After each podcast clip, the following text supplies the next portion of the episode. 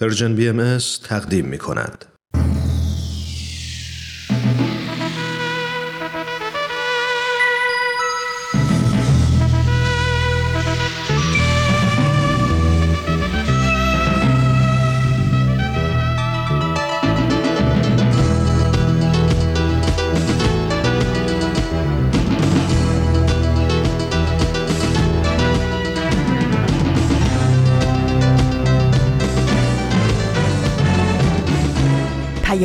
دوست، برنامه‌ای برای تفاهم و پیوند دلها.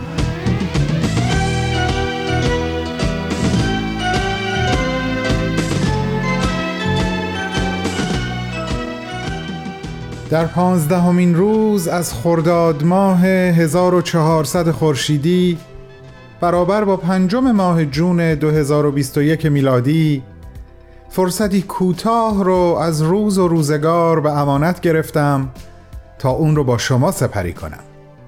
سلام، خوش اومدید.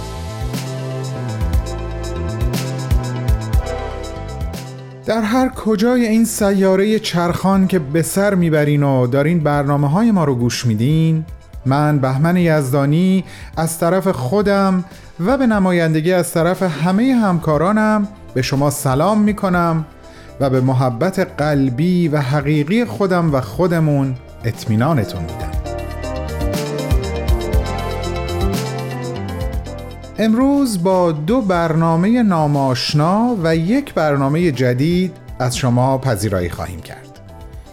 بدون تمر، بدون تاریخ و معماران صلح رو خوب میشناسیم، اما امروز بین این دو برنامه برنامه جدیدی با نام عبدالبها سر خدا رو تقدیمتون میکنیم. برنامه داستان ما رو به انتها رسوندیم و الان فرصت خوبی هست تا از همه دستاندرکاران تهیه و اجرای این برنامه تشکر کنیم و بهشون بگیم که با طرحی نو منتظرشون هستیم.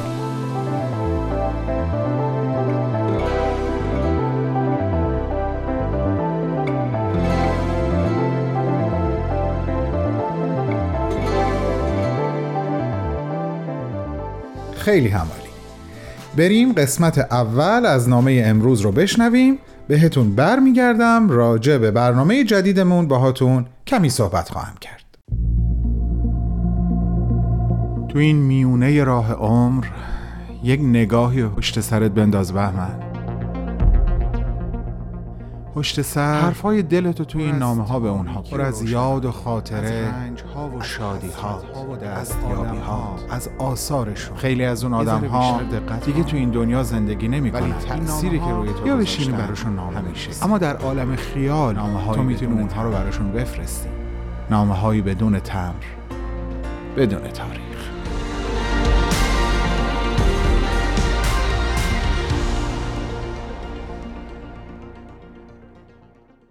سلام ایرج خان، امیدوارم حالتون خوب باشه.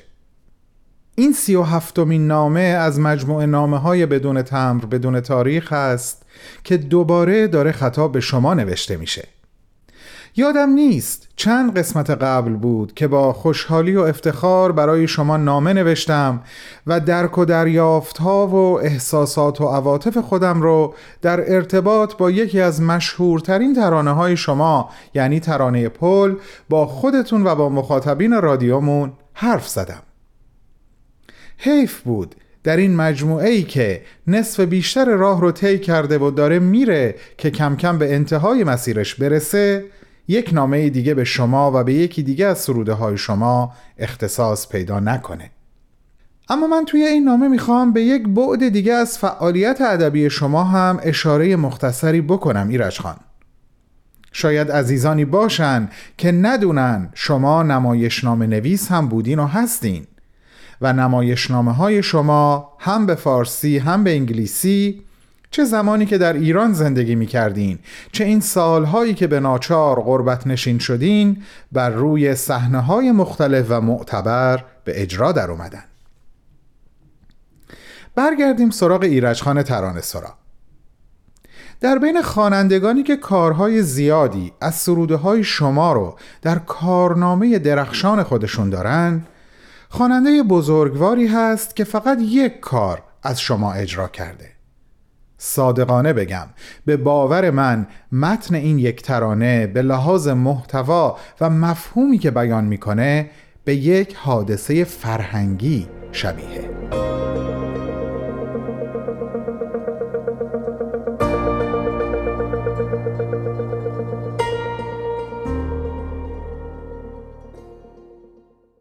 خوش برگشتین عزیزان.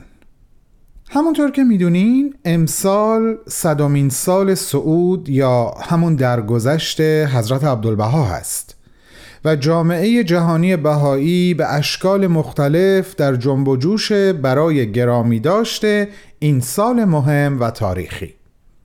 طبیعتاً رادیوی ما، رادیوی همه ما یعنی پرژن بی ام اس هم از این قاعده مستثنا نیست. همه داریم تلاش میکنیم که قدر امسال رو بدونیم و در راستای معرفی دوباره حضرت عبدالبها فرزند ارشد و مبین آثار حضرت بهاءالله اقداماتی را انجام بدیم. یکی از اون اقدامات تهیه همین برنامه جدیدی هست که امروز اولین قسمتش رو قراره با هم بشنویم. بریم به استقبال اولین قسمت از برنامه عبدالبها سر خدا.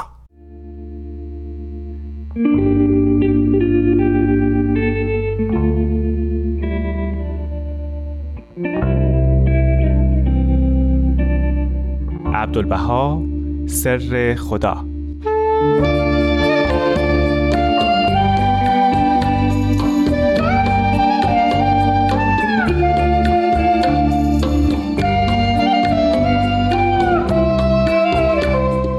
دوستان عزیز و شنوندگان گرامی، درود و سلام حضور همه شما. من پارسا فنایان هستم، مجری این برنامه عبدالبها سر خدا.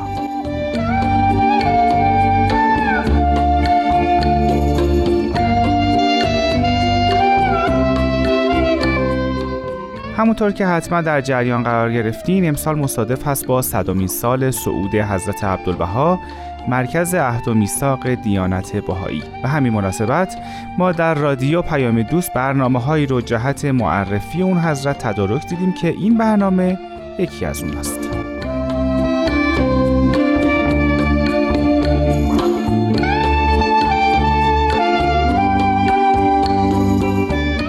در این برنامه یعنی برنامه عبدالبها سر خدا هر مرتبه به یکی از مطالب مرتبط با حضرت عبدالبها میپردازیم.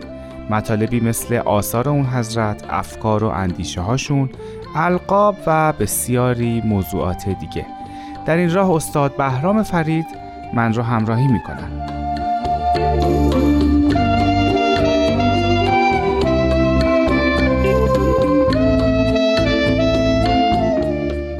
حضرت عبدالبها میفرمایند: من عبدالبها هستم.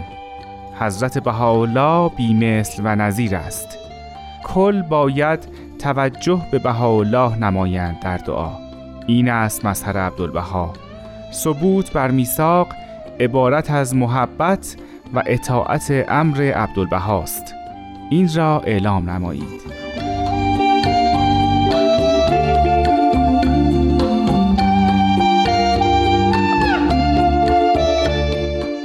شاید اولین سوالی که در مورد حضرت عبدالبها به ذهن هر کسی خطور میکنه همین لقب ایشونه، عبدالبها.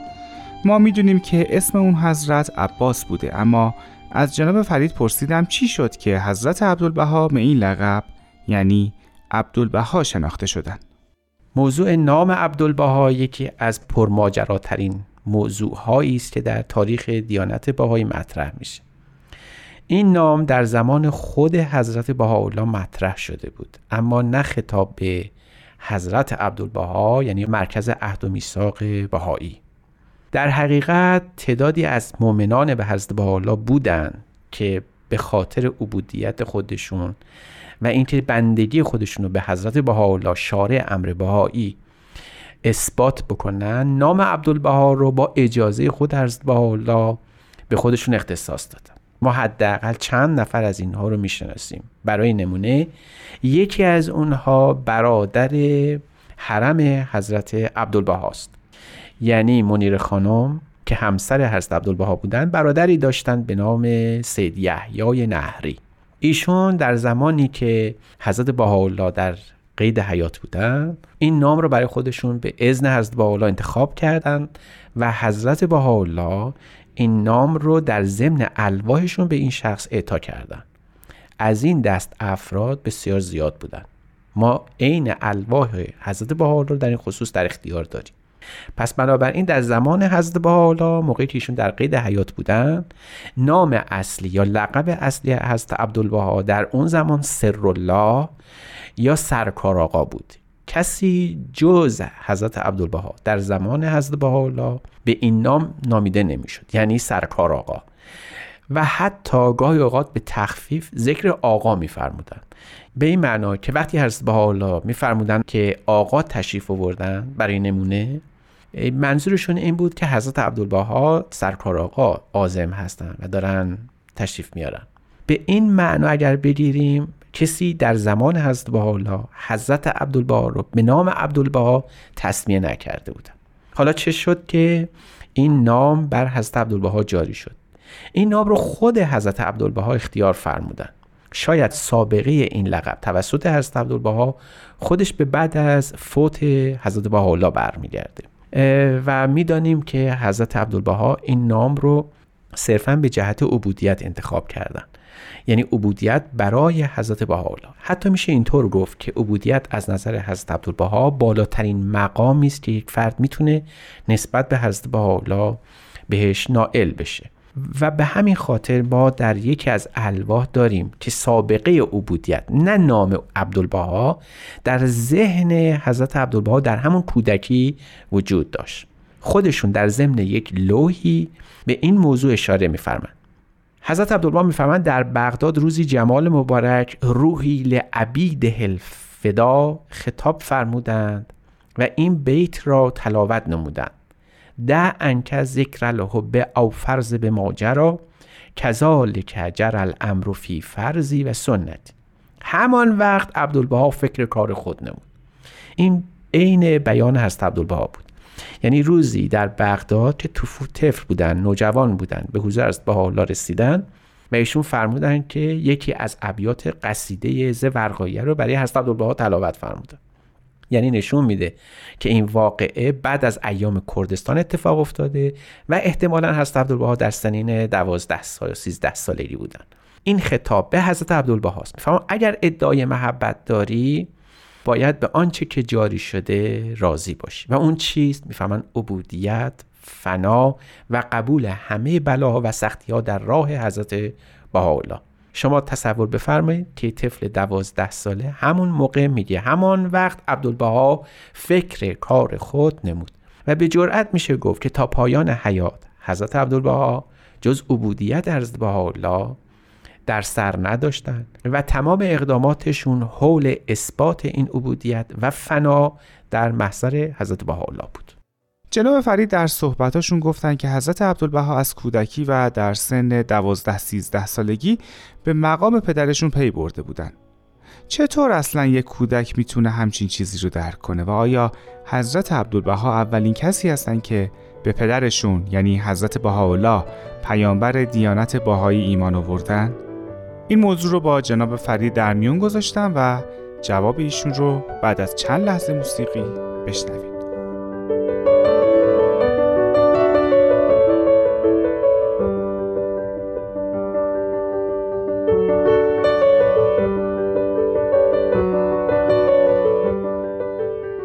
حضرت عبدالبها از همان سن کودکی یعنی دوازده سیزده سالگی شاید هم زودتر به مقام حضرت بهاءالله پی برده بودند.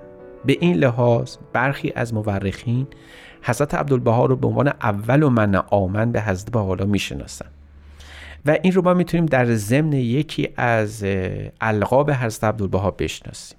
حضرت اعلی یعنی مبشر آیین بهایی در یکی از الواح خودشون میفهمند هل تعرفون از سر الله اولا تعرفون ان ذالک اول من آمن به من یظهره الله. یعنی آیا میدانید سر الله کیه یا نمیدانید؟ بدانید که سر الله اولین کسی است که من یظهره الله یعنی حضرت بهاءالله مؤمن شدند. پس بنابراین میشه فهمید چون یکی از القاب حضرت عبدالبها سرالله است، ایشون جزء نخستین مؤمنین به حضرت بهاءالله محسوب میشدن. از سوی دیگه این که حضرت عبدالبها به حضرت بهاءالله شارع امر بهایی معرفت کامل داشتن، تعهدی رو به ایشون الزام میکرده و اون تعهد عبارت است از اثبات عبودیت نسبت به مقام الوهیت حضرت بهاءالله. به همین جهت ما هر چقدر حضرت عبدالبها رو بستاییم و ستایش بکنیم، باز بر میگردیم به همان نام عبدالبها در مقام عبودیت و فنا. چنان که تا آخرین لحظات، حتی الان که ما حضرت عبدالبها رو میخواهیم در شب صعودشون، در شب درگذشتشون یاد کنیم، به مناجاتی میپردازیم که اون مناجات حاکی از فنا و عبودیت محض نسبت به حضرت بهاءالله. اونجا بفهمون ای رب اجعلنی فداء للارض التي وطئت اقدام الاسفیاء فی سبیلی. میفهمن که من رو به این مقام برسون که فدای خاک پای احبای حضرت بهاءالله بشم، دوستداران حضرت بهاءالله بشم. حالا این نکته، یعنی عبودیت، رمز ماندگاری حضرت عبدالبها نیز هست.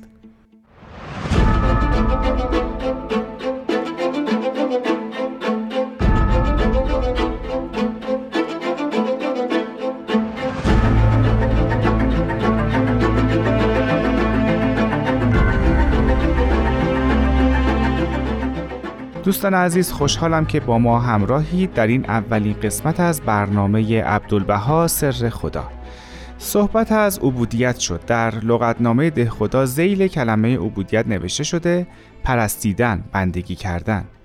آیا از عبودیت صحبتی در تاریخ ادیان شده؟ آیا این مقام در ادیان پیشین اهمیتی داشته؟ آیا عبودیت یک مقام عرفانی بوده؟ این سوالات رو با جناب بهرام فرید در میون گذاشتم. مقام عبودیت مقامی است که در عرفان اسلامی دست کم در تاریخ ادیان در اسلام مطرح شده بود. به خاطر میارم یک بیانی که مشهور بین عرفای اسلامی منسوب به امام جعفر صادق در یک کتابی به اسم مصباح الشریعه و مفتاح الحقیقه. در اون کتاب که در حقیقت نوشته یک عارف قرن دومی به اسم فضیل عیازه و منسوب به امام جعفر صادقه، یک جمله کلیدی مطرح شده تحت این عنوان که العبودیت و جوهرتون کنه هر ربوبیه، یعنی عبودیت یک ذاتی است، گوهر گرانبهایی است که در ذات خودش ربوبیت نهفته است.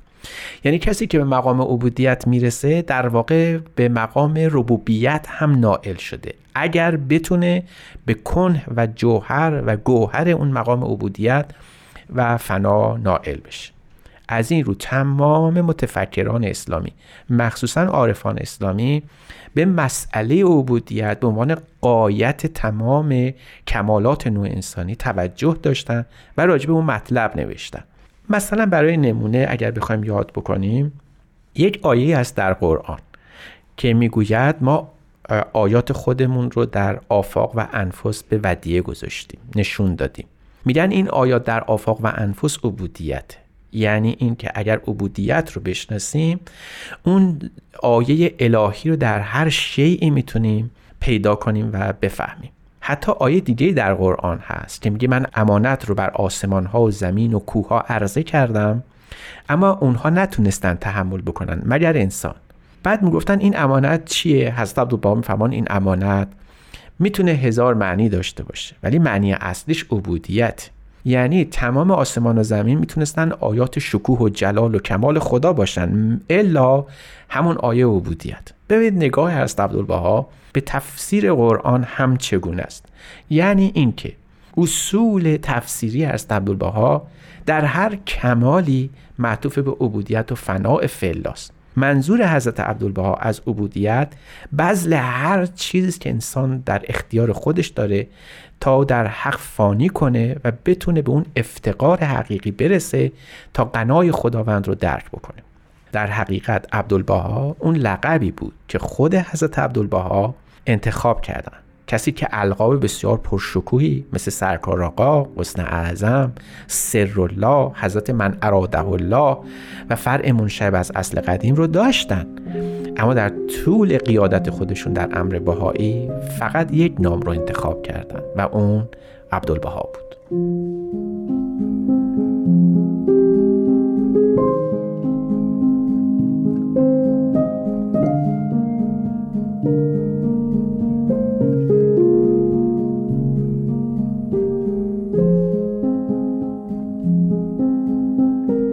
و حالا پرسش اینجاست که آیا تو ادیان دیگه مصداقی شبیه به حضرت عبدالبها از این نوع عبودیت و در این حد از عبودیت وجود داشته؟ این نگاه به عبودیت که از حضرت عبدالبها شروع شده شاید سوابقی در ادیان دیگه داشته باشه، اما مصداقی به این نوع هرگز نداشته. یعنی کسی در تاریخ ادیان نمیبینیم که به این حد از مقام بلند عبودیت توجه کرده باشه، اگرچه خود عبودیت و فناء فی الله یکی از اصول عرفان اسلامی بوده. برای نمونه ابن عربی، یک عارف قرن هفتم هجری، به مقام عبودیت توجه کرد و گفت مصادیق اون در نسبت عبودیت به خداوند میتونه شونه مختلف داشته باشه. گفت اسامی نظیر عبدالرحیم، عبدالغفور، عبدالقادر، عبدالناصر، عبدالعظیم، عبدالوهاب، عبدالجبار، اینا همه اسامی خداوندن و حتی اسم عبدالله هم خیلی خیلی مشهور بوده. اون میگفته که بهش وقتی توجه میکنیم نسبت عبودیت به این اسمای خداوند برای ما بارز میشه، اما چیزی که مهمه اینه که اول ما ظهر من الحضرت الالهیه الاسم، میگه چیزی که نخستین بار از خداوند نشأت گرفته و به وجود اومده اسماء اوست. برای عبودیت ما انتساب ماست به این نام‌های خداوند، نه به ذات خداوند. خب حالا که اینجوره، اول ما ظهر من الحروف البا، میگه نخستین حرفی هم که از اینجا نشأت گرفته حرف باست. از نظر او و کسانی که به حروفیه توجه کردن میدونستن البا و بهاء الله، پس بنابراین نخ... از نظر او مهمترین نام از اسماء خداوند بها بوده و بزرگترین شأن در عبودیت خداوند هم از این رو میشه عبدالبها. به همین نحو میشه تصور کرد. ابن عربی میگفت که ما مقام عبودیت رو فقط فناء محض نمیبینیم، یک نوع مقام بالله رو هم در مد نظر قرار میدیم. به همین خاطر از نظر عرفا این نوع عبودیت ادعا نبوده، بلکه صرفاً و صرفاً یک انتساب یا یک کمالی بوده که در محویت با خداوند به دست می اومده. به همین خاطر شاید بتونیم اینطور عنوان کنیم که چرا حضرت عبدالبها این نام رو بعد از صعود حضرت بهاءالله انتخاب کردن، چون در اصل حضرت بهاءالله وجود غیبی داشتن ولی هیکل عنصریشون وجود نداشت، پس بعد این مقام عبودیت به ذات حضرت بهاءالله برمیگشت و برای همین هم دیگه ادعا نبود، نباید ادعایی در میون باشه. حضرت عبدالبها هیچگاه ادعای هیچ امری رو در دیانت بهایی نکردن، خودشون در ضمن یک لوحی عین این مطلب رو فرمودن.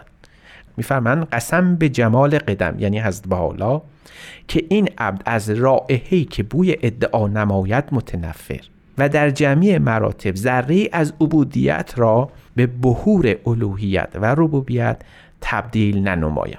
بنابراین ما میتونیم خیلی از کمالات رو در حضرت عبدالبها تشخیص بدیم، ولی گویا خود حضرت عبدالبها مایل بر این بودن که جمعی کمالات ایشون طائف حول عبودیت ایشون، یعنی محویت و فنای بحت نسبت به حضرت بهاءالله باشه. و در این حال بعد اضافه کنم که اون بیان، اون حدیث که العبودیت و جوهرتون کنه هر ربوبیه، از نظر حضرت عبدالبها بر طبق نص صریح اون معنایی که عرفا به عنوان سرحد ربوبیت یا الوهیت داشتن نداشته، چنانکه در ضمن یک لوحی خود حضرت عبدالبها این مطلب رو به صراحت فرموده بودن.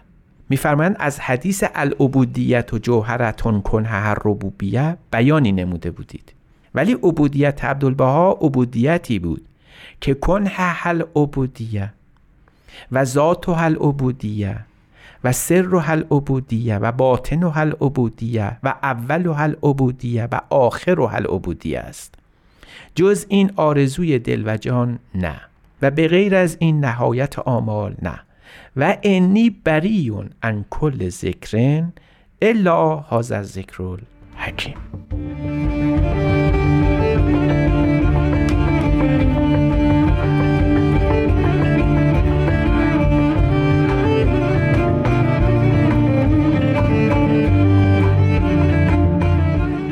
عزیزان شنونده، به پایان اولین قسمت از برنامه عبدالبها سر خدا رسیدیم. هفته بعد همین ساعت در خدمتتونیم. من پارسا فنایان هستم. خدا نگهدار.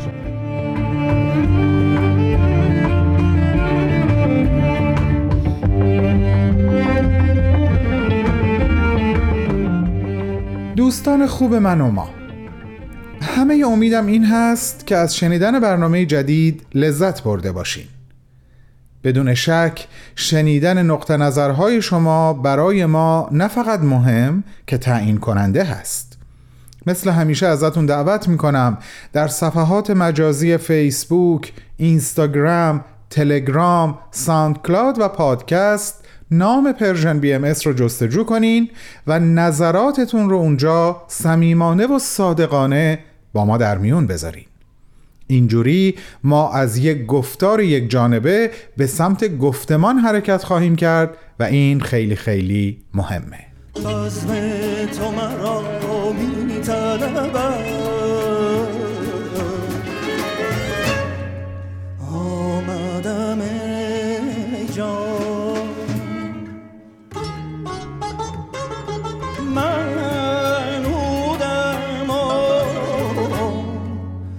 از سوختنم نیست رهایی، از سوختنم نیست رهایی، از سوختنم نیست رهایی، از سوختنم نیست رهایی. حالا این شما و این قسمتی دیگه از برنامه معماران صلح.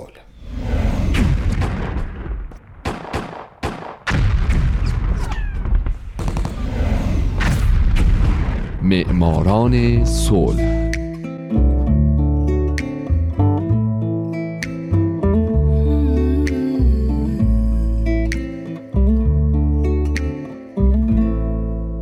اینجا رادیو پیام دوسته، شما دارید به معماران صلح گوش میدید. لطفاً این برنامه رو از دست ندید.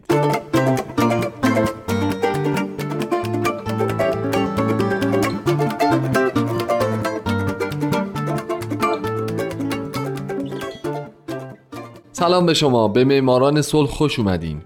من در این برنامه سعی میکنم به زنان و مردان و شرکت‌ها و مؤسساتی بپردازم که به خاطر فعالیت‌هاشون به نوبل صلح دست پیدا کردن. کسانی که یا تمام زندگیشون رو وقف صلح کردن یا در برهه‌ای از زمان کاری کردن که دنیا برای ما جای امن‌تری بشه. من هومن عبدی از شما میخوام که به معماران صلح شماره شانزده گوش بدید.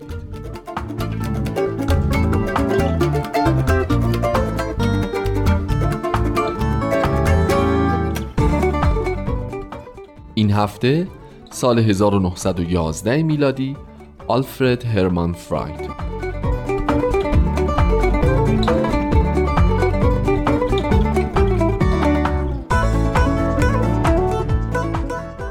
دوستان عزیز، از این هفته من به برندگان دهه دوم برگزاری جایزه نوبل صلح میپردازم. در دهه اول، یعنی از سال هزار و نهصد و یک که برای اولین بار این جایزه اهدا شد تا سال هزار و نهصد و ده، پانزده نفر برنده نوبل صلح شدند. اما در دهه دوم، یعنی از سال هزار و نهصد و یازده تا بیست، فقط هفت نفر این جایزه رو بردن. اونم به خاطر وقوع جنگ جهانی اول در این دهه است که خب نباید هم انتظار داشت وقتی همچین جنگی در جریانه کسی برنده نوبل صلح بشه. خلاصه خوبه که بدونین در سالهای هزار و نهصد و چهارده، پانزده، شانزده و هجده اصولاً کمیته نروژی نوبل هیچ کس رو شایسته این ندونست که بهش جایزه نوبل صلح بده.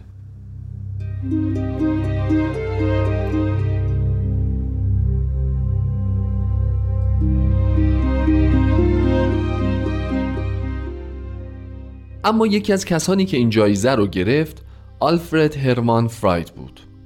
او در یازده نوامبر هزار و هشتصد و شصت و چهار در وین اتریش متولد شد و در پنج می هزار و نهصد و بیست و یک در حالی که فقط پنجاه و هفت سال سن داشت در همین شهر درگذشت. آلفرد یک روزنامه نگار حرفه‌ایه که تا دلتون بخواد نشریه و روزنامه راه اندازی کرده که موضوع اصلی همه اونها صلح بوده.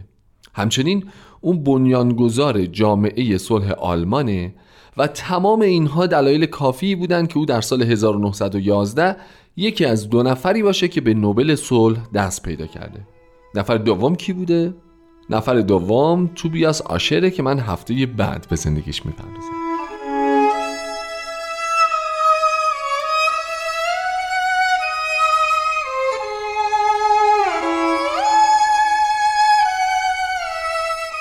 همونطور که گفتم آلفرد در نوامبر هزار و هشتصد و شصت و چهار در وین متولد شد، اما فعالیت روزنامه نگاری رو به طور حرفه‌ای در آلمان پی گرفت. او در پانزده سالگی ترک تحصیل کرد و قبل از اینکه بره به برلین و اولین روزنامه‌اش رو در سال هزار و هشتصد و هشتاد و هفت در حالی که فقط بیست و سه سال سن داشت در اونجا تأسیس کنه، یه چند سالی در وین به شغل کتاب فروشی مشغول شد. بعدتر فراید با خوندن مقالات و کتاب‌های برتا فون سوتنر به جنبش صلح علاقه‌مند شد. برتا رو هم اگه معماران صلح رو دنبال کرده باشین، که امیدواریم اینجوری باشه، حتما میشناسینش. او نه تنها اولین زن برنده نوبل صلح، که تمام کسانی که به این جایزه دست پیدا کردن مدیون اون هستن. چرا؟ چون که این برتا بوده که آلفرد نوبل رو مجبور کرده جایزه نوبل صلح رو هم جز جوایز پیشنهادیش قرار بده. خلاصه آشنایی فراید با برتا و عقایدش باعث شد او جامعه صلح آلمان رو تأسیس کنه و از سال هزار و هشتصد و نود و چهار تا نود و نه نشریه این جامعه رو با نام ماهنامه مناظرات صلح منتشر کنه.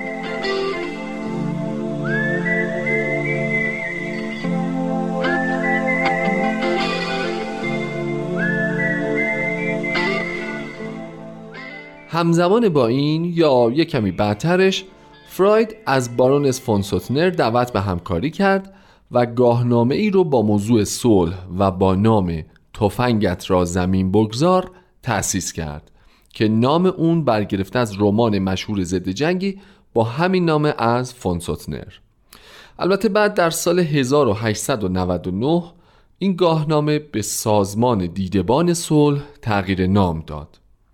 مخاطبان نشریه تفنگت را زمین بگذار یا همون سازمان دیدبان صلح از طبقه روشنفکر جامعه بودند.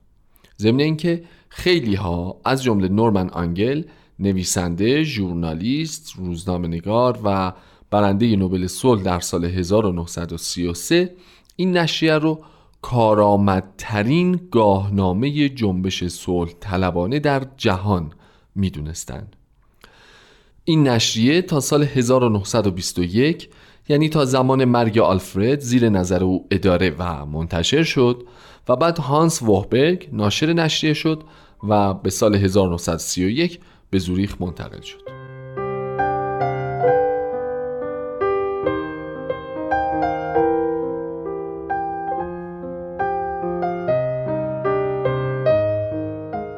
آلفرد همیشه به همزیستی بین المللی علاقه شدیدی داشت و این علاقه او باعث شد که در سال هزار و نهصد و پنج او نشریه دیگری رو پایگذاری کنه با نام راهنمای زندگی بین المللی.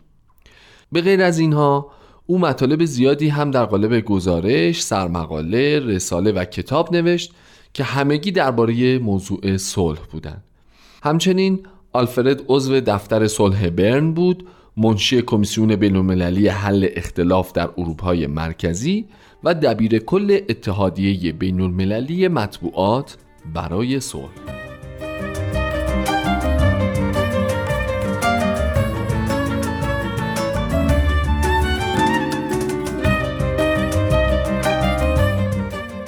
نقطه عطف در روند فلسفه صلح‌جویانه آلفرد هرمان فراید، یکی از دو برنده نوبل صلح در سال هزار و نهصد و یازده، کنفرانس صلح لاهه در سال هزار و هشتصد و نود و نه بود. از این تاریخ به بعد فراید توجهش رو به جامعه روشنفکر آلمانی بیشتر کرد و بر همکاری‌های اقتصادی و سیاسی با سازمان‌های بین‌المللی تاکید داشت. او معتقد بود جنگ به خودی خود بیماری نیست، بلکه نشانه است از بیماری هرج و مرج بین المللی. اگر بخواهیم که از این پس عدالت به جای جنگ منازعات را حل و فصل کند، ابتدا باید هرج و مرج بین المللی را با نوعی نظم جهانی جایگزین کنیم.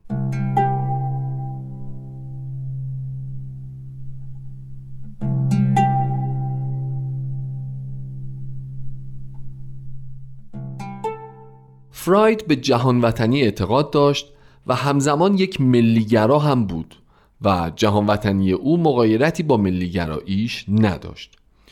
او معتقد به جنبش پان امریکن بود و معتقد بود یه همچین جنبشی میتونه هویت ملی رو در درون سازمانی بین‌المللی حفظ کنه. این رو هم بگم که جنبش پان امریکن جنبشیه که هدفش گسترش همکاری‌های بازرگانی، اجتماعی، اقتصادی، نظامی و سیاسی بین بیست و یک کشور قاره آمریکاست.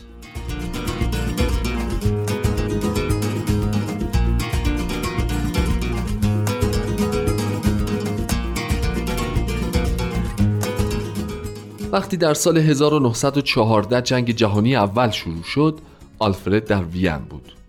او سعی کرد که فعالیت‌های صلح‌طلبانه‌اش رو در اون زمان هم ادامه بده، اما یک، سانسور دولتی و دو، عقاید متعصبانه مردم اون زمان که طرفدار جنگ بودن باعث شد او نتونه در وین به کارش ادامه بده. پس تمام فعالیت‌هاش رو به سوئیس انتقال داد و فعالانه برای بهبود شرایط زندانیان جنگ تلاش میکرد. همزمان هم در نشریه سازمان دیدبان صلح به فعالیت‌های صلح‌طلبانه‌اش ادامه میداد، چیزی که باعث شد از طرف دولت اتریش متهم به خیانت بشه و به همین خاطر تا بعد از جنگ نتونست که به وین برگرده. جنگ بر زندگی او هم تأثیر گذاشت که این تأثیرات شد کتابی با عنوان خاطرات جنگ که شامل خاطرات روزانه او و همکارانش بود در جنبش صلح که در طول سالهای جنگ نوشته شده بودند و عواطف و افکار و احساسات اونها رو از وقوع جنگ جهانی اول منعکس میکرد.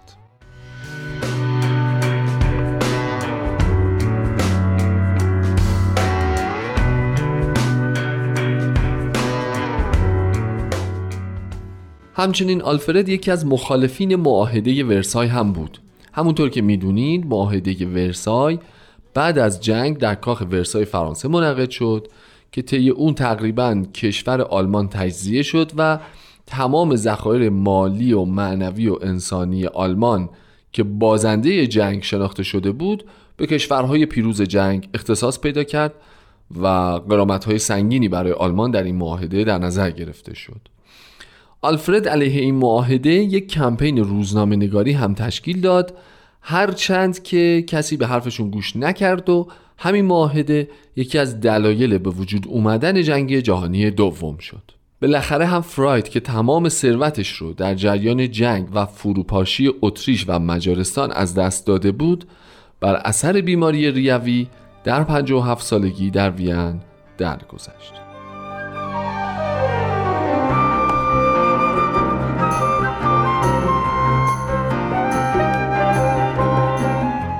دوستان همراه، پارسی زبانان عزیز شنونده رادیو پیام دوست، همونطور که شنیدین من در شانزدهمین قسمت از برنامه معماران صلح به زندگی یکی از دو برنده نوبل صلح در سال هزار و نهصد و یازده پرداختم.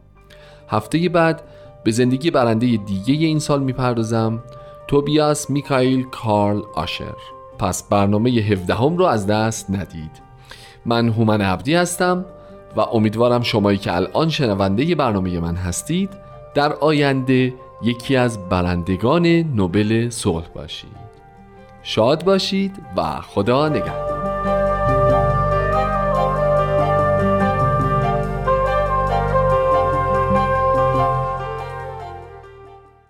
همراهان با معرفت رادیو پیام دوست، مدتی هست که شماره تلفن هامون رو بهتون یادآوری نکردم. از این فرصت کوتاه برای همین کار استفاده میکنم. شماره تلفن مستقیم ما هست صفر صفر یک هفت صفر سه شش هفت یک هشت هشت هشت هشت و شماره واتساپمون صفر صفر یک دویست و چهل پانصد و شصت بیست و چهار چهارده. با ما تماس بگیرین و با ما حرف بزنین که به قول سهراب سپهری، صدا کن مرا، صدای تو خوب است. حالا این شما و این قسمت دوم از نامه امروز. بفرمایین، خواهش میکنم.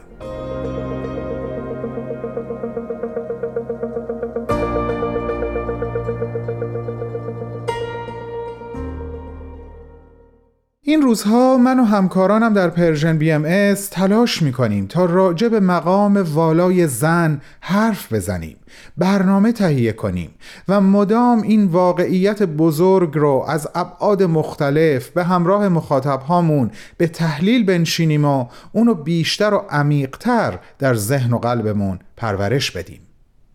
این ترانه شما حقیقتاً در همین راستاست ایرج خان. در دل جامعه‌ای که نگاه سنتی به زن داشته و داره و اونو بیشتر یک موجود پذیرنده و فرمانبردار و منفعل میبینه و میپسنده، متن این ترانه این تفکر و باور رو از بنیاد شخم میزنه. زن این داستان انسانیست عاشق نه معشوق، فعال و کنشگر نه منفعل و بی‌تحرک، مؤثر و تعیین کننده و نه متأثر و تسلیم. او در بیان حس عاشقانه‌اش تا جایی پیش میره که به مرد داستان میگه بیا سرت رو روی شونه‌های من بذار و گریه کن. او کاملا مرد خودش رو تحت حمایت میگیره، نه اینکه بخواد به زیر چتر حمایت او بره. و اینجاست که میگم این ترانه یک حادثه است و اینکه یک مرد سراینده اونه کار رو زیباتر و متعالیتر میکنه. حتما تا الان متوجه شدین از کدوم ترانه صحبت میکنم ایرج خان. درسته، ترانه مرد من با آهنگسازی زنده یاد بابک بیات بزرگ و صدای منحصر به فرد سیمین غانم، خواننده ای که بیشتر اونو با ترانه گل و گلدون میشناسن، ولی من او رو در وهله اول با ترانه مرد من میشناسم. باور کنین هنوزم دوست دارم توی نامم با شما حرف بزنم ایرج خان، اما پا روی این خواسته میذارم و زودتر با شما خداحافظی میکنم تا عزیزانی که دارن به این نام گوش میدن یک چند ثانیه بیشتر این ترانه رو گوش کنن و ازش لذت ببرن. پس خدا نگهدار ایرج جنتی عطایی، پر شعر و پر ترانه بمونی برامون سالیان سال.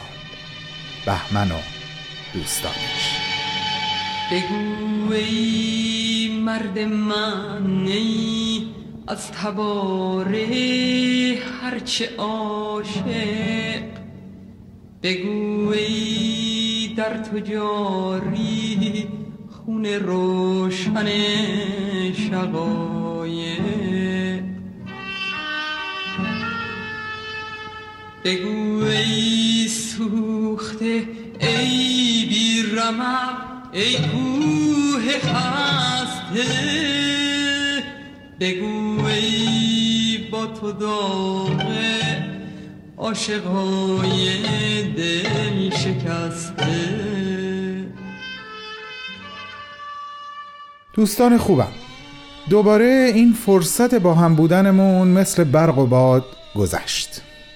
حرفی که دلم میخواد این آخر برنامه بزنم اینه که چقدر خوبه هر کدوم از ما با هر تعریف و باوری که از حضرت عبدالبها داریم، از یک شخصیت روحانی که از ارکان یک آیین الهی یعنی آیین بهایی محسوب میشه تا یک هموطن، در این صدومین سال درگذشتش یک بار دیگه او، زندگی او و آثارش رو مرور کنیم.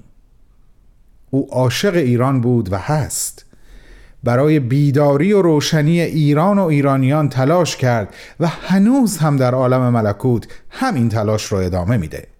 پس بدون تردید شناخت دوبارهش میتونه برای همه ما مفید و الگو بخش باشه. خب امیدوارم ما و برنامه های ما هم در عرصه این شناخت دوباره برای شما کمک خوبی محسوب بشیم. امیدوارم. تا شنبه بعد، خدا نگهدار.